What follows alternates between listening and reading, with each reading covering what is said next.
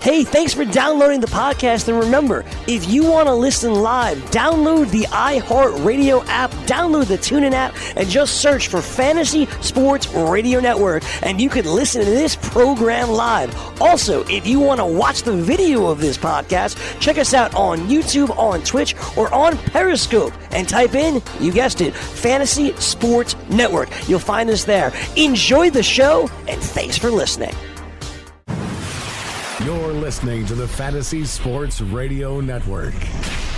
It's time to play! Full time fantasy. Play! Full time fantasy. It is full time fantasy here on the Fantasy Sports Radio Network. I am Adam Ronis, solo today, here for two hours, taking you up until 4 p.m. Eastern as we do each and every weekday. And you can follow me on Twitter at Adam Ronis, on the gram at Aaron88. And you can check out all my work at fulltimefantasy.com.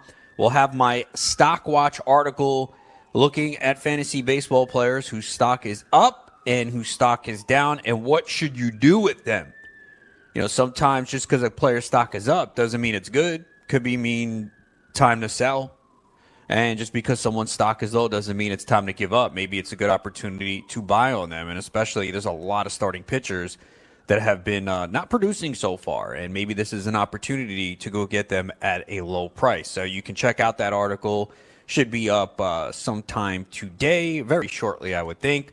Uh, we also have a ton of football content. You know, we are getting closer to the football season. You know, it's Memorial Day weekend approaching. So before you know it, you're going to start to get invitations for your drafts. And obviously, a lot of you listening are very hardcore and are already going to start to do some best ball drafts. So it's important that you really get caught up on all the offseason moves and understand what these teams are doing. And we have in depth team outlooks from Shawn Childs, one of the best high stakes players around. His latest is a look at the Houston Texans, certainly an interesting team from a fantasy perspective this year. So you could check that out. He also has a look at the AFC East uh, and, and the AFC North. Those teams are done. So he's going through the divisions, and Houston Texans are the latest one. Uh, we also got three fantasy football sleepers from Scott Atkins. You could check that out. Uh, and Dr. Otto looks at the Baltimore Ravens uh, training camp questions as well. And of course, our fantasy baseball closer depth chart and bullpen updates and the closer report from Shawn Child. So, tons of content up there right now. And if you got any specific question related to your team, you could always ask it on the message boards in the forums, of course, also DFS. We got you covered there, fulltimefantasy.com slash DFS for uh, fantasy baseball where it's mostly an afternoon slate today. A lot of afternoon baseball, not much going on at night, which is good if you, uh, for me at least, because I just want to sit back, concentrate, and focus on the Bucks and Raptors in a big game five tonight in Milwaukee, as that series is tied at two. Uh, you can also head on over to playffwc.com. Remember, May Madness it's getting late. Uh, all you got to do is put down your deposit of 200 bucks for your World Championship League in Vegas or online league and then you'll be entered into a drawing where the winner gets a free main event uh, for worth seventeen hundred ninety five dollars. Uh, going to be out in Vegas at the Palms first weekend of the NFL season. So if you haven't been in there, come join us. It's a ton of fun. I look forward to it. One of my favorite events of the year. So I'll be out there. We can hang out, draft, drink, watch football. It's always a good time. Uh, and again, we got a different drafts here uh, that you can join. Slow drafts, uh, drafts uh, all at once. We got a dynasty startup beginning on Saturday at 9 a.m. It's a six-hour clock. Four spots left in an online championship slow draft with a six-hour clock. Five spots left in a draft and go slow best ball draft. Four-hour clock, 28 rounds. So different price points, different uh, slow draft clocks. We got one-hour clock, three-hour clock, six-hour clock, four-hour clock. So you just go whatever you like to do. Some people get very impatient. Even I've seen it, even in the two hour clocks. People complain when someone takes time. So a lot of impatience out there. But just understand when you're doing a slow draft, it's going to happen. Uh, I got a couple guests coming on today. Joe Pisapia, Fantasy Black Book. He's going to join me in the next segment uh, for the final 40 minutes of the first hour. And Matt Modica of The Athletic. He will join me at 3.20 p.m. Eastern. We'll get you up to date on all the afternoon baseball lineups, injuries. Uh, we kick it off looking at the news Uh, and Yandy Diaz, the Rays placed him on the injured list with the left hand contusion. It happened on Sunday, and they didn't expect him to land on the injured list. So there might have been some people that had him in the lineup this week in week leagues, and that's unfortunate. Uh, we do get these bad breaks sometimes, but he's been off to a really good start this year. You know, one of the things about him that we were concerned about going into the year was would he get enough loft on the ball? You know, this guy looks jacked. If you ever seen him, man, he's ripped, but you know he was always pounding the ball into the ground. Well, uh, nine home runs and 22 RBIs in 41 games so far this year. So he's been a, a nice value for those that were able to pick him up. Uh, the Rays did call up Ryan Yarbrough, uh, who last year was it 16 games I think he won in relief. Remember, uh, oftentimes coming in after the opener, uh, he is going to start tonight for the Rays and it's funny because over the weekend I was debating picking him up. I'm like, okay, with all the injuries now, you got to think he comes up, but they never announced it.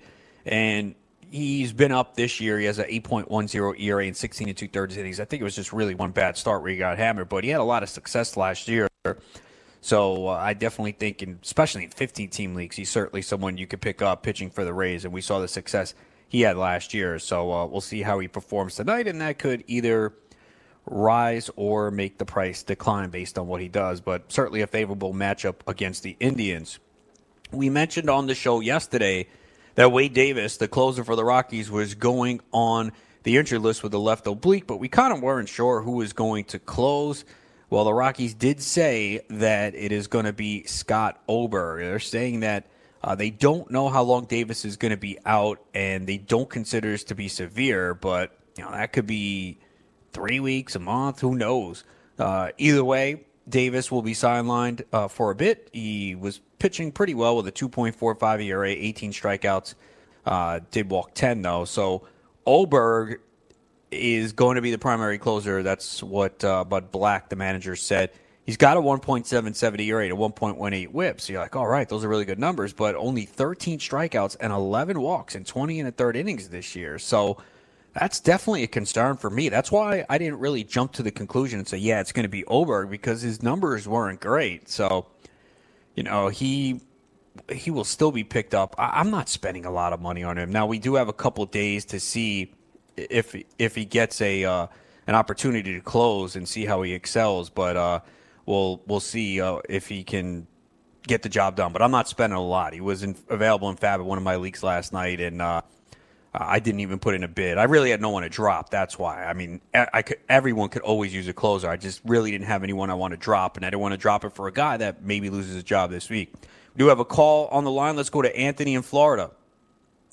Hi, uh, Adam. I have a question. I'm, uh, I do like one of these like ESPN fantasy games where you can you can choose your lead, your team, your lineup uh, for each day uh, who should I start uh, as my my lineup and my my starting pitcher, like for my outfield and my infield? So wait, you can choose from anything for today? Yeah, you can, and but you have to be at a limit. Uh, it gives you a limit on how much money you can spend. Yeah, I mean it's tough for me to do on the spot without sitting there looking at it. I don't have the salaries in front of me. I don't know the setup of the, the story. The, the uh, the prices are uh, uh, five thousand to like twenty thousand. I get that, but I don't. I don't have all the players in front of me. Like to ask me to do this on the spot is kind of impossible. You know, you don't just set a good lineup off the top of your head. You got to sit there and look at it. So if you ask me one player I can help you out, but to construct the whole lineup, I can't do that for you right now. Sorry. Okay, okay. Uh, for shortstop, I it's between Carlos Correa and Francisco Lindor. All right, let's see. Correa's going up against Lucas Giolito, who's actually been very good. I'm interested to see how Giolito performs against this lineup. And Yarbrough uh, is going against uh, the Indians today. Uh, I mean, Correa's the better player. Lindor's been on fire. I'm going to go with Lindor. I think uh, I like the matchup a little bit better. Uh, Houston is a big favorite tonight, and this is a test for Giolito, who's had uh, a, for, uh, a good few matchups here. But if I'm picking one, I think I'm going to go Lindor. But both are, are excellent plays tonight. But I'm going to go with Lindor. And my and my uh and my starting pitcher is Clayton Kershaw or Madison Bumgarner. Well, uh, Clayton Kershaw is not on the mound today, and the Dodgers aren't playing. This is just for today, correct? Oh, oh no, oh, crap! Not Kershaw. I forgot. Um, the pitcher for the Marlins. Who the uh? The Marlins game already started. Eh, The Marlins game already started. It's in the fourth inning, so you can't use them. Uh, who do the Yankees play? The Yankees chance? game Are already started too. What are the games tonight? Do you know? Like Ten, the- there's, on, the there's only games. there's only two games in the evening: Rays, Indians, White Sox, Astros. The Twins, Angels play at 4 p.m. Eastern. It wasn't scheduled. It was rained out yesterday. You got to get it together, my man. You got to know the schedule. There's a lot of afternoon baseball today. Okay. Okay. Uh, okay. Uh, uh, so you say Correa over Correa over Lindor? No, I like Lindor. Be- I like Lindor better today. Okay. Uh, okay. So the outfield. Uh, uh, let's see. Uh, White Sox. I have. Uh, All right, sorry, man. We got to get going, but next time, you know, Okay, you got to be a little bit more prepared. All right, uh, and know the schedule for the day. Uh, yeah, sorry about that, guys. All right, let's go look at the Rockies again. Uh, Oberg, I'm just concerned about here, man. Uh, no lack of strikeouts. The walks are too high. Now he hasn't allowed home runs, and remember, he's pitched in Coors Field too. You can't be walking guys and missing, not missing bats uh, at Coors Field. So velocity is good. He's got the fastball slider combo. And again, we're only dealing with uh, a little bit of a sample here this year, but his first pitch strike rate is way down. It's 10% down from last year. He was at 68% last year, 58% this year. He's getting a lot less swings and misses. I'm not convinced. Please, guys, don't blow your budget on this Uh, because a lot of people do it. You know, they did it with Chris Martin. And look, I I said it at the time, man. I could not believe that week that people were spending double on Chris Martin compared to Steve Cishek. And what's happened now? Shawn Kelley has gotten saves consecutive days.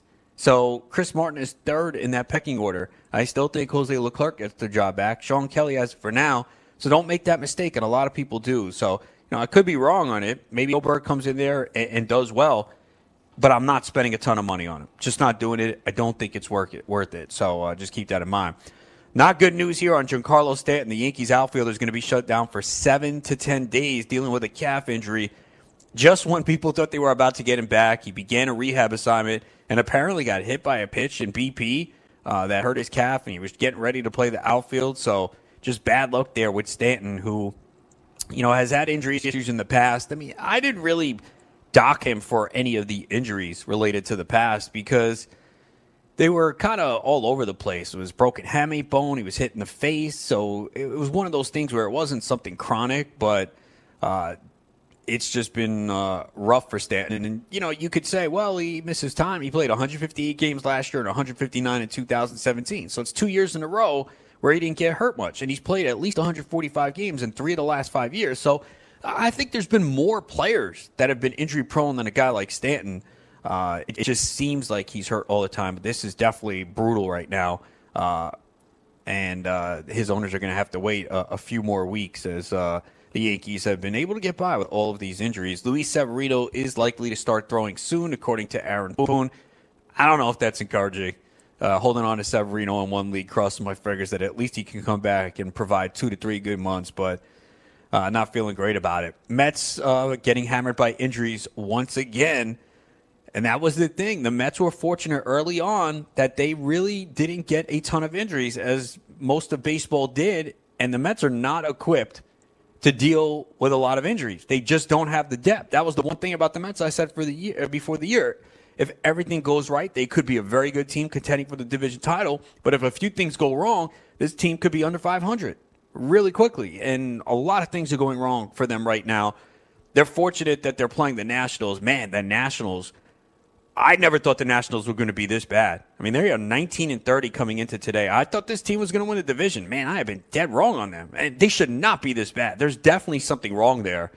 You know, everyone wanted to say it was Bryce Harper, but it's clearly more than that. This team should not be this bad. I'm sorry. They have way more talent to be 11 games under 500. But Jeff McNeil placed on the 10 day injury list with a left hamstring strain. Uh, he's actually been very good for the Mets, hitting well over 300. Not much power, but definitely useful in fantasy, especially in a deeper format. So Uh, JD Davis should get more playing time. He should have anyway. I don't know why he wasn't playing third base more over Todd Frazier, but he's in left field today, and I had picked him up in two leagues over the weekend because uh, I missed out on all the superstars. So um, he was one of my lower bids and got him in the Great Fantasy Baseball Invitational and started him this week. He had four games. I was a little worried because he had Scherzer and Strasburg, but he did pinch hit homer on Monday. Uh, I think he has a couple hits today too. So he's going to get a boost in playing time, so that helps him. And of course, Robinson Cano placed in the 10 day injury list with a left quad strain when he's hustling to first base. Unbelievable. You know, everyone was complaining about Cano not hustling. Here he goes, he hustles and he hurts his quad. So probably going to be out at least, I don't know, two to four weeks would be my guess. And it's not like he was doing much for your fantasy team, but I'm sure people were holding on to him, hoping that eventually he would return. And, you know, he was hitting the ball hard. You know, a lot of the underlying metrics were pretty good, didn't show that he was done. But Mets get a huge downgrade there, even with Cano struggling. Adeiny Hechavarria is going to probably play second base for them quite a bit. Just a, a, huge downgrade. No power. At least Cano was a somewhat of a threat at the plate, hitting third. But now Hechavarria comes in, and yeah, there's no value there for him. The Yankees put CC Sabathia on the 10 day injured list with left knee inflammation. It's been something that bothered him before the year. It's been bothering when he has pitched, and obviously it turned out to be more of a problem yesterday. So he's going to get some time off. And, you know, Sabathia was someone in deep mixed leagues that wasn't bad because, you know, he'd go his five innings, get you some strikeouts, and be in a position for a win. But he is going to miss some time. When we return, I'll be joined by Joe Pisapia from the Fantasy Black Book. We'll talk more baseball with him when we return here at his full time fantasy on the Fantasy Sports Radio Network. Maid Sailors is the leading cleaning service in New York City and Boston. We service homes, offices, corporate apartments, and Airbnb turnarounds. Give us a call or a text at 212 299 5170 to book now. That's 212 299 5170. Use the promo code FNTSY for 15% off your first cleaning. For more information, go to maidsailors.com. That's maidsailors.com. What's your IRS problem? Do you owe back taxes? Is there a lien placed on your property? Have your bank accounts been frozen or seized? Have your wages been garnished? Are you being audited by the IRS? Are they sending you letters that demand actions and have urgent due dates?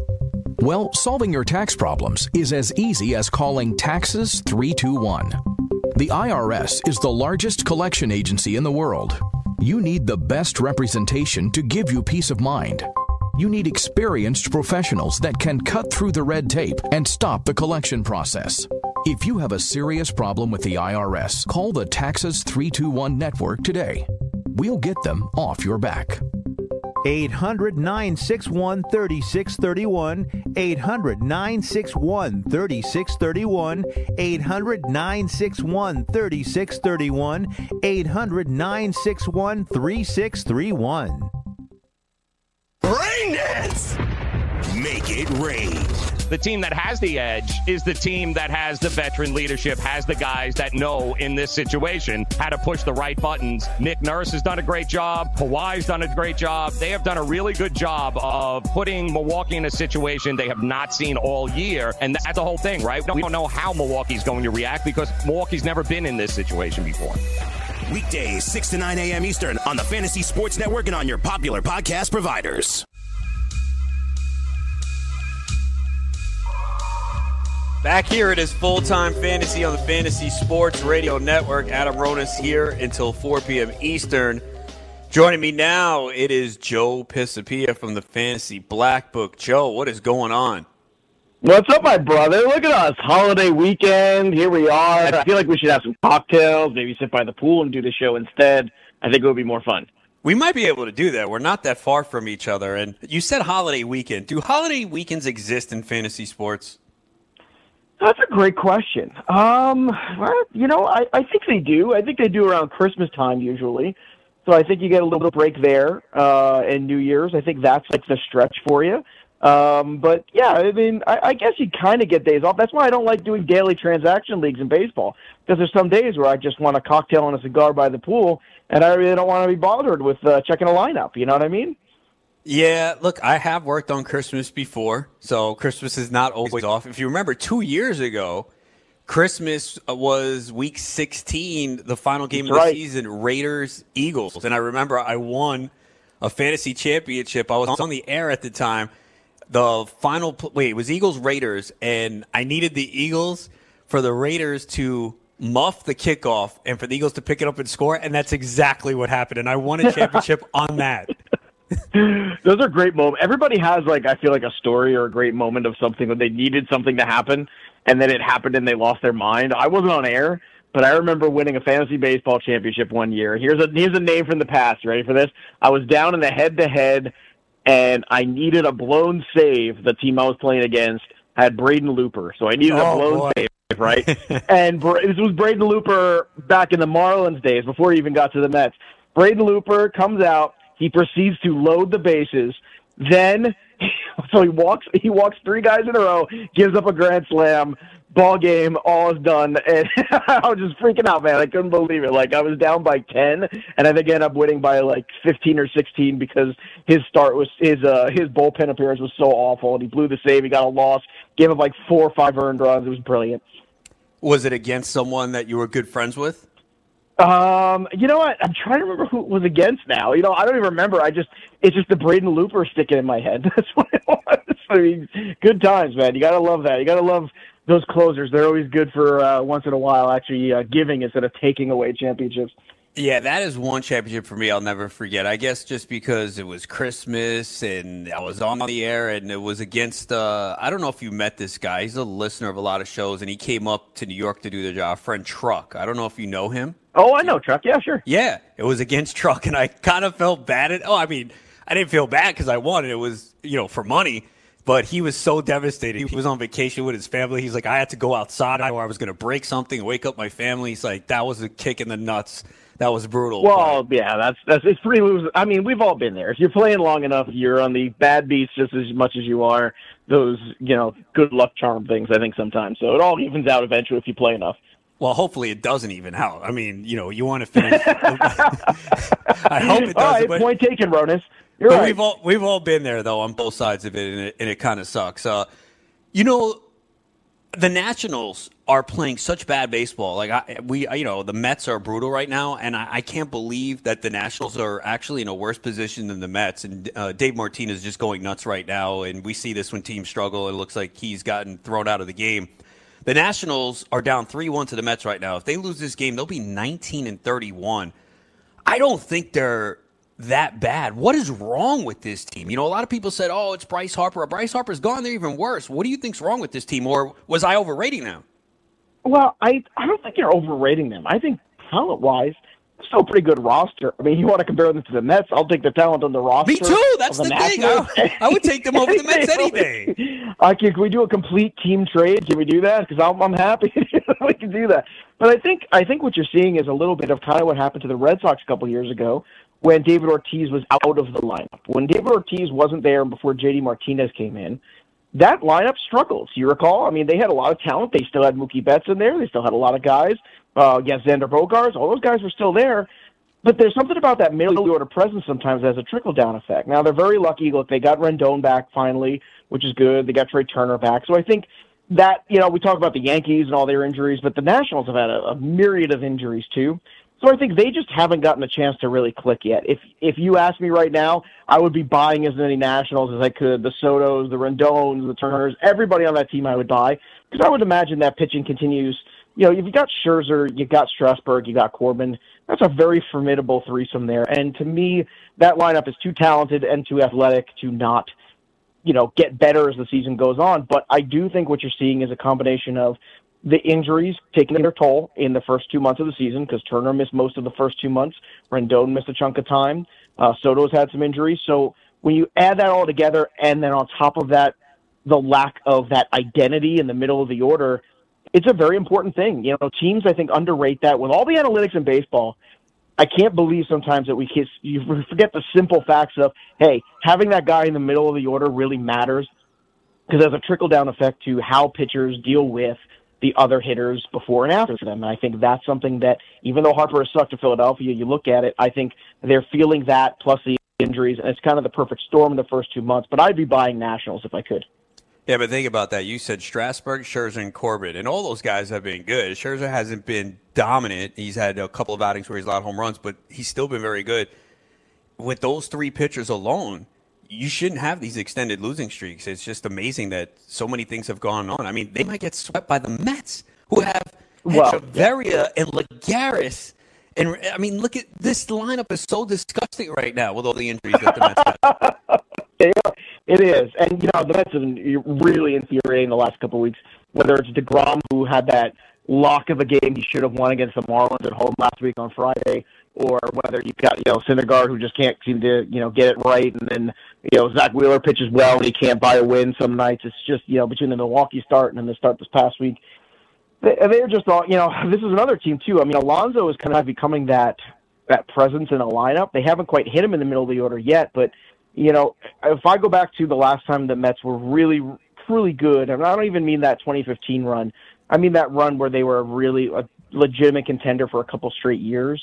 They had a middle of the order presence. His name was Carlos Delgado, and a lot of people can say what they want about Delgado. That was a bat you had to be very afraid of, and you had to be very careful of how you pitch to him. And I think that kind of presence is why you see certain lineups like Boston is, is such a formidable lineup, like you see some, like Houston with all those bats they have in the in the middle of that order there between Bregman and Correa and those guys. I mean, those kind of hitters are transcendent, and when you have to deal with them four times in a game, it really does have an impact on how the game flows out. But don't you think the Nats really, when you look at it, are the perfect buy low opportunity across the board because there's kind of like a negative connotation because of the losses, but from a fantasy perspective, not they've been that bad. It's just they haven't all clicked on the right time frame in terms of being healthy and productive. Yeah, I, I don't know who you can buy low on though. Like Anthony Rendon's numbers are great. He's been phenomenal. Soto is three for three with a walk today. Turner, I think you could have bought low on Soto like a week ago. before. Yeah, I agree with that. Maybe not now. Turner, I don't know if you can buy low because everyone realizes the value of the speed. I mean, Dozier's a guy you could buy low on, but I don't know if you want to. You know, some people might Mhm. think he, he's done. Uh, See, I would argue that Turner actually might be a bit. uh, Um, you might be able to pry away a Trea Turner. I understand the speed, and I, I get all that, but you know, it's so many seasons now where this guy's missing chunks of the season, and I think it's very frustrating for certain owners. And if there's somebody who's owned him multiple times, I think some of that starts to creep into your psyche a little bit. You know, you play in a lot of head-to-head leagues and points leagues. I Do you think is it different uh, uh, the trading mentality there because you know record is so important, and you talk about a guy like Turner. So maybe the team who has Turner is not doing well and frustrated, and maybe it's easier to pry away. Is there a different mentality or psyche to trade? Well, there is. I, I think so. Well, because what you're looking at is very much replacement value of saying, okay, well, how, what's the scoring like in this league? You know, in terms of what's valuable and how much is a stolen base compared to other things, and so every league is kind of unique in that sense. Pretty much, you know, they kind of stay with like two points for a stolen base or something like that. But you know, typically those leagues value pitching so much, and if you've had a team that's really had Trea Turner who probably went in the first couple rounds of the draft, probably even in a points league, probably went no later than a second round. And then they had pitching injuries. There's a real opportunity, I think, in some of those leagues to buy on a guy like Turner who could be very productive. He doesn't necessarily, you know, I'm not a home run hitter per se, but a guy's going to hit some bombs too. But overall, just kind of getting points and and you know hitting lead off and being a guy that could be very productive. But in those kind of leagues, typically you're looking for the big time pitchers, and the big time pitchers this year have been either injured, spotty, or underwhelming for a, a good chunk. And then you've got other guys who've kind of stepped into that void, guys like Hyunjin Ryu, who and Chris Paddack and guys like that who have stepped up and become fantasy aces and are carrying those kind of rosters. So it's funny. The teams this year, I think, in all fantasy baseball that did not pay for elite pitching and drafted smartly in the Barrioses and guys like that, I think those are some of the teams probably that are probably winning most leagues right now. You bring up Ryu, and he has just been absolutely dominant. I think it's 31 consecutive scoreless innings now, and we all know the deal with him. He's not going to pitch 150 innings, or in all likelihood, he won't. We saw him miss time last year. He's already been on the injured list this year and missed the minimum 10 days. Is that a guy, if you have right now, you look to see what you get and sell, or do you just enjoy it and say, look, I drafted him in the middle rounds. I knew I was only getting 120 innings because I have him in a couple leagues. One is, uh, is not a trading league, uh, another one is. But I feel like I just want to hold on to him. Is that the wrong Oh, I would hold mentality on to to have? him. Right? No, mean, I would hold on to him too. because because of what the value is. So in terms of your, it's already such a huge bonus what he's giving you. He's giving you Curt Schilling like production. I mean, there's like Greg Maddux, Curt Schilling, you know, 15 to 1 strikeout walk ratio kind of thing he's got rocking right now is crazy. So I think when you're looking at that, you say, look, uh, this has been such a bonus. No matter how many innings I get, if I get 120, if I get 150, whatever I get, I'm just happy I'm getting them, especially in any sort of season long roto. And head to head, you could make the argument, oh, I'm a little concerned because at some point it's going to bottom out. But right now, I think you just got to be happy you've got a pitcher going out there every fifth day and being outstanding so consistently. And I think that's what's infuriating. I mean, look at all the teams. Look at Trevor Bauer. Look at even Carrasco. Look at some of the guys that everybody thought were locks this year. And there's been a lot of inconsistency. Blake Snell's been very good. Uh, even Gerrit Cole, who's you know had some great runs this season, he's had some inconsistencies. It's been few and far between. Chris Sale started off poorly. It, it's really been, a, I think, a very challenging year from the pitching perspective. And this was a year where I think more than ever, I saw people reaching in the first couple rounds to get an ace because they felt like it was a necessary thing. And I think more often than not, it's probably burned a lot of teams. Do you think that we can? I mean, we have to evaluate based on what's happened, but do you think that could change by the end of the year? Do you think a lot of these aces will bounce back? The Aaron Nolas, Trevor Bauer, even Gerrit Cole's ERA's over four. Do you think that they bounce back? And what's been the issue? Or you think it's the the baseball? Is it more home runs? Is it different with the well? Aaron individual? Nola is a funny one because Aaron Nola, if you look, like he's had some rough schedule patches early on, where, where you know, like some of the some of the competition, you know, has been on the higher level. I think guys like Nola and Cole, I believe in those guys.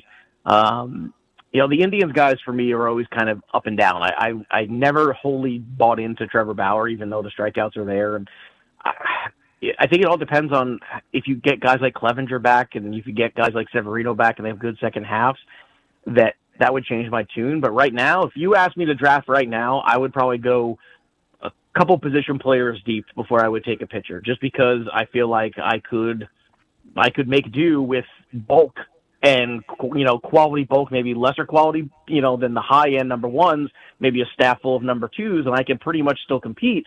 And at the same time, my offense would be strong enough in roto to carry me. If it was trouble is in points leagues where pitching kind of wins out, that's where it's a little bit trickier because you want those aces, you want those two start weeks, you want to be dominant there, and uh, it's it's certainly been a challenge to say the least this year.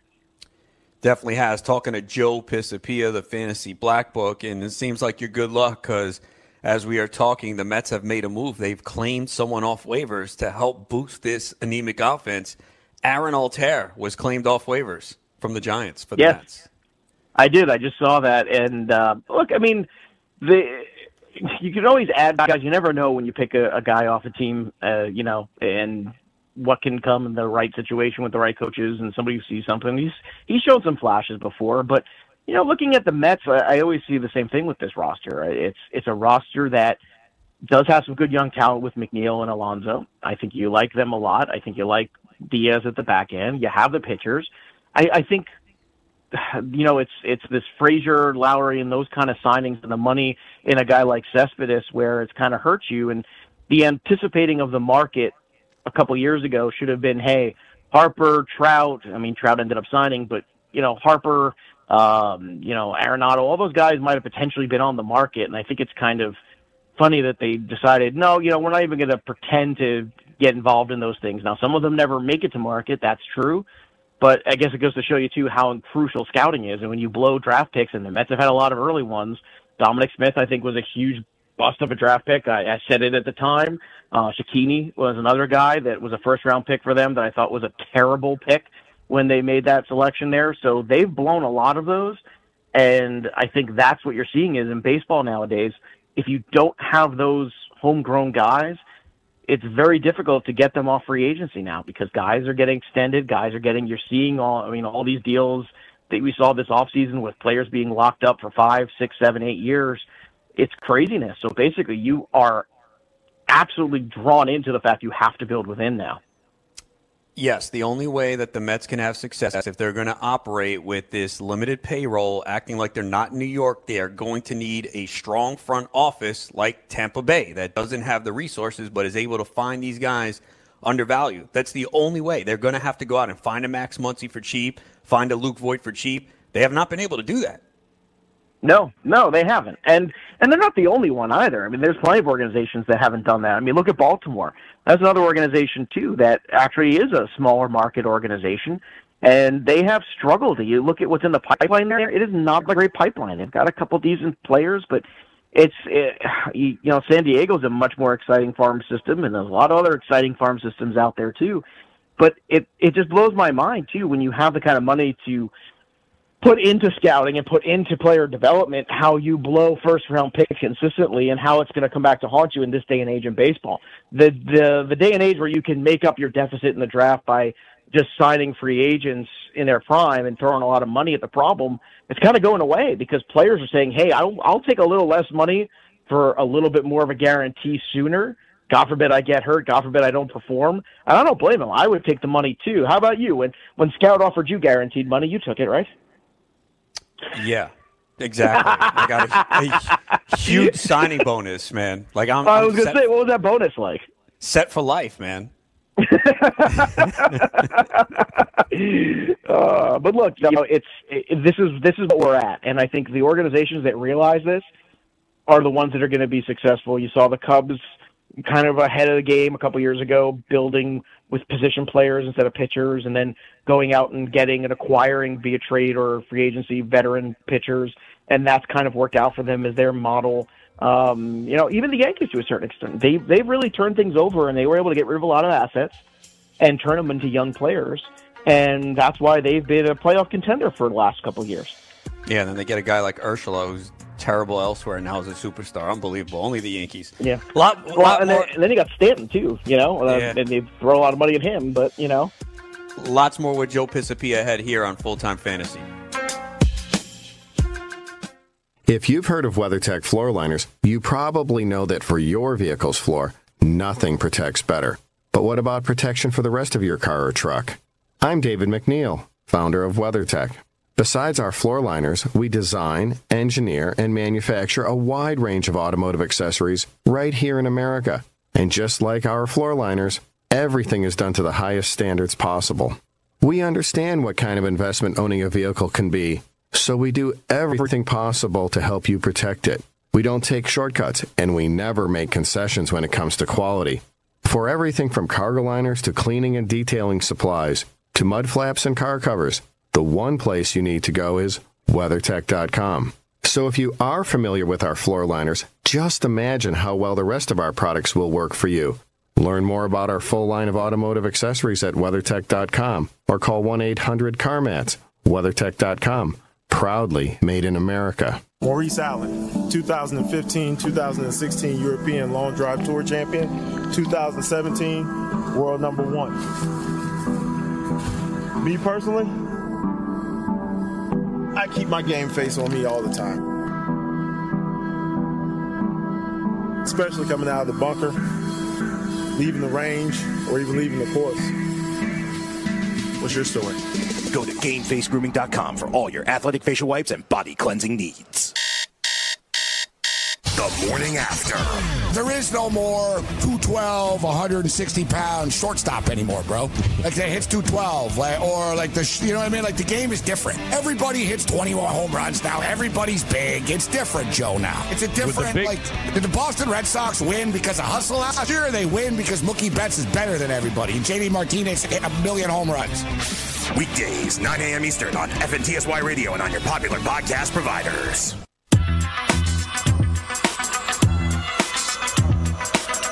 Back here, it is full time fantasy on the Fantasy Sports Radio Network. Adam Ronis here until 4 p.m. Eastern. Do you want two risk free wagers up to $1,000? Go to pointsbet.com slash grid and open up a PointsBet sports wagering account. Enter the promo code GRID and you'll get two risk free bets up to $1,000.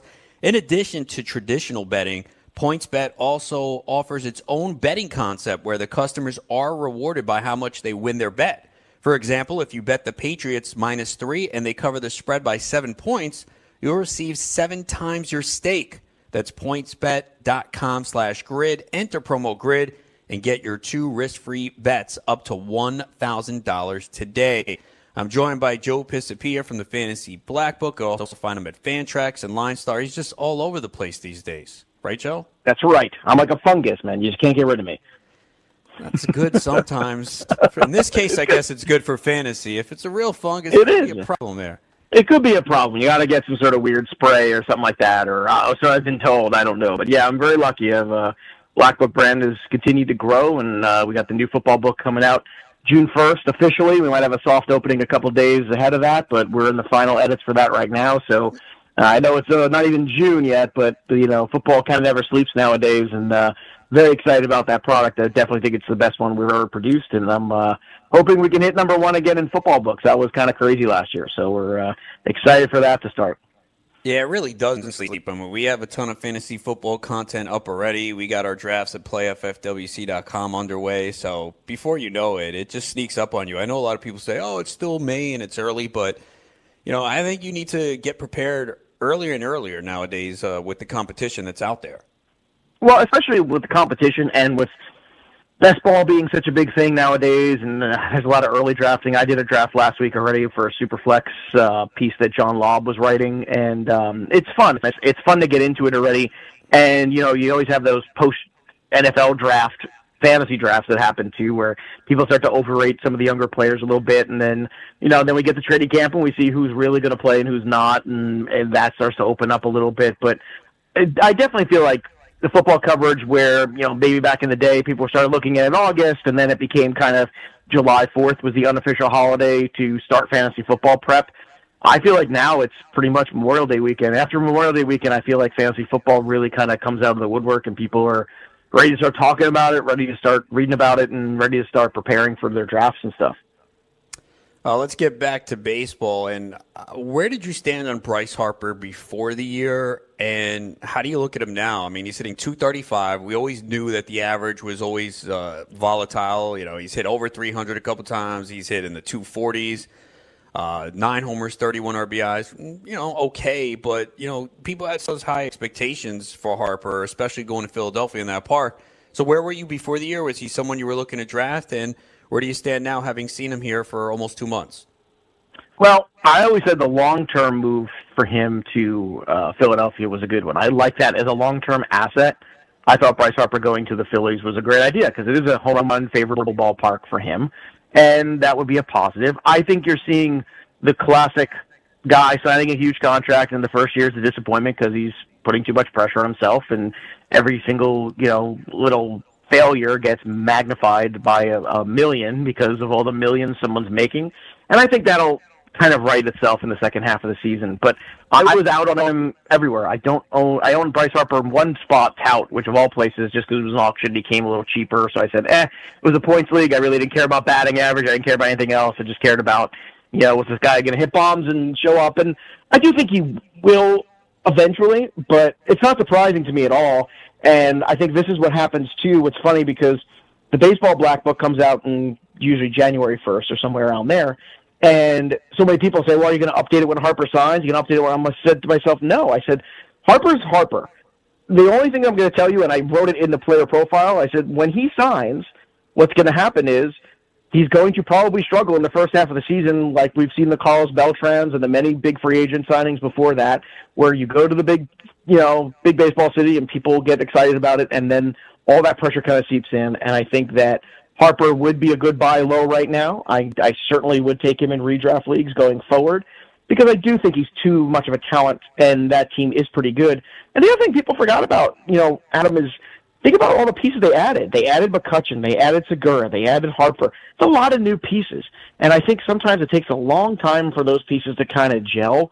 And everybody, personality-wise, and everybody in the clubhouse and all that stuff, and it does filter onto the field. And I think that's why you see teams like the Astros play so well, is because they're so familiar with each other because they've come up together through the system uh, for the most part. And then you get teams that are kind of free agent or cherry picked or traded, and everybody comes together and they sound really good in theory, it takes a little while for everything to kind of click. And I do think Harper will be better eventually. I'm not surprised whatsoever by the slow start at all. When you go to a new company and you have to work with fantasy talent, how long does it take you to adjust working with them? Me day one, I'm an all star. Oh, I want. I want. So people. no, so- but you know what? Let me tell you that that's it's it's a really good analogy actually. I think any company who who's comfortable day one in the company they're working for because everybody's got different computer systems or everybody has a different uh, protocols you have to follow for this and that, or when the email blast goes out, you got to do this and this, or make sure on social media you post this when this happens. And there's other things that it takes a while to get comfortable. Yeah, baseball is baseball, but different organizations run differently. I think you and I as Mets fans can attest to that. So I don't think that you know when you're used to one thing and it changes a little bit that you know it's a, it's a new place to live, it's a new environment, it's a new everything and with it comes the pressure. The pressure of being the guy. Not that he wasn't the guy before, but now he's the guy getting paid like the guy. And I think that's the thing that always, I think, no matter how good you are, it's hard not to feel an extra pressure. If there's good looking girls there, I'm comfortable really quickly. Like I just feel comfortable yeah. level. Well, that certainly helps. I think I think you could say that. Good thing there's uh, no HR here. I don't think so, but whatever. Uh, talking to Joe, Joe uh, it's amazing. I went, so I, I used to work at Newsday years back, and we used to get a little wild in the office. And I was talking to my friend. I'm like, could you imagine this stuff we did then in today's era? I don't think we might have lasted that long. It's amazing how no. things have changed, right? From now to like even five, six years ago. Oh yeah, well, yeah, it, and look, that's that's and and it's good that things are changing uh, because I think that there's a whole other sect of people that you know uh, you know just because people are comfortable in one thing doesn't mean everybody should be comfortable but you know going back to Harper too just looking at the stats right now as we're talking I mean nine home runs 31 RBI you know we're, we're 50 games into the season it's not dreadful. Uh, I know he's only hitting 235 but the the OBP is you know in the th- high 360 range the OPS is 824 he's had you know comparable kind of runs like this before I, I think that if you if, if I asked you, does he finish with 30 home runs? What do you say? I say yes. Yes. Yeah. So I, if you think he's going to finish with 30 home runs, then you've got 21 left. so why not go after him now? And I think that's how people have to look at it now too. I know there's a lot of people doing these uh, second drafts uh, for the NFBC this weekend, and you know you'll see it reflected. You you have to look and say, look, some of these guys are struggling, and they're going to get back to their career norms. Now the hard part is trying to figure out, okay, which of these guys are maybe not going to get back, whether it's age related, skills deterioration, whatever it is. But we all know, we've seen. Look at Matt Carpenter last year. People want to know part of him. Look how he finished. Yeah. Oh, he was, uh, I want to know part of him, and he was brilliant. And I get tip my hat to him if I were wearing a hat, which I'm not, but metaphorically, I'll tip my hat to him. But I, I think when you got a 26 year old talent like Bryce Harper, you buy. You buy, you buy, you buy everywhere because when all said and done, he's still walking. You know, I, the problem is he's striking out too much. And I think when you look at it, he's leading the National League in strikeouts. And that to me is exactly indicative of what I'm talking about. A guy who's pressing, a guy who's trying to do too much, and one hot streak will cure everything. And look, Philly's a tougher town too. They're going to boo him, and he's he's taking it well. He's taking it the right way. When they boo him, he's like, "Yeah, I deserve to be booed," and that's why I personally like Bryce Harper. But if I had my pick, I'd absolutely be buying, not selling, all over on Bryce Harper. Joined by Joe Pisapia, the Fantasy Black Book. You could also find him on Fantrax and Line Star. Would you be buying low on Jose Ramirez right now? That's a trickier one. I, you know, I kind of got spooked by Brad Ziegler on that because when we covered NFBC, he and I did all the drafts that day for Fantasy Network, and he mentioned to me something that he saw in Ramirez that he said you know, he, he can't hit this certain pitch in a certain way, and if you just keep pounding that, pounding it, he's going to struggle, and I wouldn't touch him. And I said, okay. And I knew he had a bad second half, and I was thinking, okay, well, maybe that's kind of what they found out. And then it kind of pulled itself over into 2019, and I don't think I'd be buying right now. And it's frustrating until you see him right that ship and overcome the, his difficulty hitting sliders and hitting breaking pitches and things like that. That I think that's something that I would be a little bit more sketch about. Plus, I'm not 100% sold on that lineup. Why? Because Edwin Encarnacion isn't there, which kind of takes us to full circle in today's conversation, right? Because when you take that kind of guy, like Encarnacion, out of the middle of the order, Carlos Santana is a nice hitter. He is not Encarnacion. He's not a game breaker the way that guy was. And I think even though he was older, when when you take that guy out of the lineup, it has a trickle down effect, and I think you're seeing it this year. And we'll see if guys like you know Oscar Mercado can step in there and, and contribute. But Ramirez, I think, is troubling to say the least, and I think you're kind of stuck with him right now. Carlos Gomez just hit a three-run homer in the bottom of the eighth to give the Mets a six-four lead, and he's pretty excited about it. Well, I mean, we should all be excited. Carlos Gomez. Ah, yes. Carlos Gomez traded for Johan Santana. Yes. Remember? And nobody wanted to do that, you know? And now, and now, now he's the savior for the Mets. Man, then that's the big. You know what? We talked about the Nationals before. Their biggest issue has been the bullpen. Their bullpen has It been has. absolutely horrendous this year. Well, bullpens across the board, I think. Yes, way down. Generally Oh speaking, you It's know, I mean, you're, it's it's not a good look. And and I said this: if you're in fantasy leagues where you have to play mandatory RP slots, I think it's very wise to go to the top of the key and pay for the Edwin Diaz's or the Chapmans or the Jans or the guys who you know are just going to be there. For better or worse, they're going to have those jobs and be there. But outside of that, man, I and I said it on the Black Book show actually yesterday on the podcast. I said, you know, I think the worst thing you can do, and it got even worse this year, was overpay for the mid range of closer. And I think if you did that this year, you missed out on so much offensive talent, so much starting pitching depth that you really needed. And there's been so much turnover with these bullpens. I mean, the Leclercs of the world, the Tampa situation. I mean, you can go on and on and on. I mean, it's just not worth it right now. And this is and this is always my problem with Roto, which is why are saves worth as much as a win? And they are because it's a category, and they're all equal categories. And why are we why are we valuing something that is one inning of three outs as much as a guy who has to go five innings to get you know twenty something outs? It just doesn't make much sense to me at all. But I think this is another thing we have to kind of reevaluate and say, can we fantasy better? And that's why I like points leagues because you do is you you make a save worth four and a win worth seven or eight, and all of a sudden then it makes a lot more sense, and you don't have to worry about closer screwing your team as much. I know points leagues are gaining popularity. I mean, obviously, it's not popular in the industry, so maybe No, it's not. may- maybe because we play so many roto leagues, we don't realize how many people are playing points leagues because we're well, all I- the, the biggest growing segment has always been has been points leagues the last couple of years. In fact, on CBS, I want to say that almost half of their leagues now are points leagues, which is a stunning number when you think about it. And I think part of that is DFS too. People who came to fantasy sports over the last few years or came over from fantasy football, roto makes no sense to them. They don't understand it. And I always came up playing points, so uh, I was something that I always wrote about, and I think part of the the boom of the Black Book series was that I did talk so much about points leagues and how that you know I think there's that growing segment out there of people who play those kind of formats, and I think they're looking at it. And baseball is evolving into a more specialized game, so why not specialize the statistics and what they're worth? And have it mirror the game a little bit better and, and you have a better experience. I think a lot of people get frustrated with season long because they get, you know, kind of roped into players, they're roped into things and they're just playing this waiting game. And baseball is becoming less and less of a waiting game. You're seeing openers, you know, you're seeing uh, specialization across the board. You're seeing bullpens by committee. You know, it is not a, uh, it is not the marathon it used to be. It's almost like 162 sprints. I think the reason why fantasy baseball is not as popular or maybe is losing popularity is because people are becoming lazier and lazier in the Yes. younger generation. And I and I'm not knocking people. It's Those truth. damn kids. It's no, it's the it's the attention spans. You know, Well, it's the- it is the attention six, It's a six month season. People don't like fantasy football. You, you set your lineup once or twice a week. You run waivers. Well.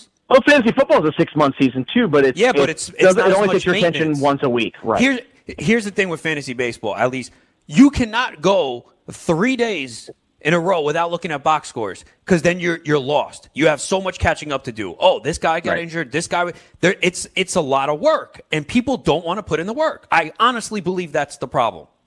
I think they don't want to put in the work. I also think to a certain extent they're frustrated with when they do put in the work.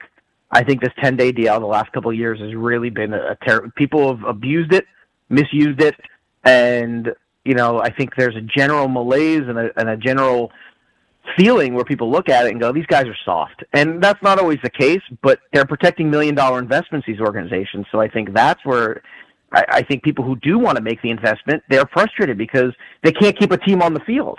And I think that is understandable, that frustration. And I'm I'm equally frustrated as they are. And I think it's discouraging to a certain extent too, which is why I like I don't want to call them gimmicks, but I like the concept. Like, like Jake Ciely has that league where you know every 50 games you redraft. I think that's fun. And then there's like a grand champion at the end, and then three champions for each of the the thirds of the season you're doing. In my points league, it's an all play. So if you have a great week, you get rewarded. You know, in the 16 teams, if you're playing, you know, 15 other teams, maybe you go 13 and 2 that week. That's great. You know, if, you might not be the highest point getter, but if you're the second or third highest of the week, you're not going to get screwed just because you played the best team in the league. And I think opening our minds up to different formats that will help. Uh, look, no, nothing's going to help the fact that it's a long season, but I think there's ways to make the impact of what the game is today a little bit more represented in fantasy and a little bit more user friendly to the people who want to play. Yeah, and I think that we could have a, a long discussion, I think, in the off season and come up with ideas because I know it's kind of been a topic lately. And, you know, I love the game of baseball and I love fantasy baseball, so I want to keep it alive. I don't want it to be on the decline. And uh, we, I guess we have to figure out ways to do it. And uh, those are definitely some suggestions there. So I think down the road we can maybe have a long show about this. Sounds good to me, hey, baby. Let's do it. All right, so let people know where they can find you, Joe. All right. Well, you can find me on the Twitter machine at Joe Pisapia17. Uh, new fantasy football black book will be out uh, June 1st. That's uh, got myself. It's got uh, Jake Ciely, Matt Franciscovich, Scott Bogman, Nate Hamilton, Gary Davenport, Chris Meany, Tim Heaney, uh, Meany Miney Mo. It's got everybody in it. Derek Brown's in it. Uh, some great, great stuff there. If you're playing Dynasty, if you're playing Redraft, it's all in there. Uh, also, check out the Fantasy Football, um, excuse me, the Fantasy Black Book podcast uh, on iTunes and everywhere you can listen to two pods, and uh, the Line Star app DFS show as well, and all my content at Fantrax HQ. Boy, that's a lot of places. I'm tired. I'm going to go take a nap. Yeah, get a nap, Joe, all right? Good talking to right, you, man. We'll talk again soon. Always a pleasure, brother. Enjoy the holiday. You too, man. All right, when we return, one more hour ahead, we'll have Matt Modica and live scoring from the action this afternoon here on Full Time Fantasy.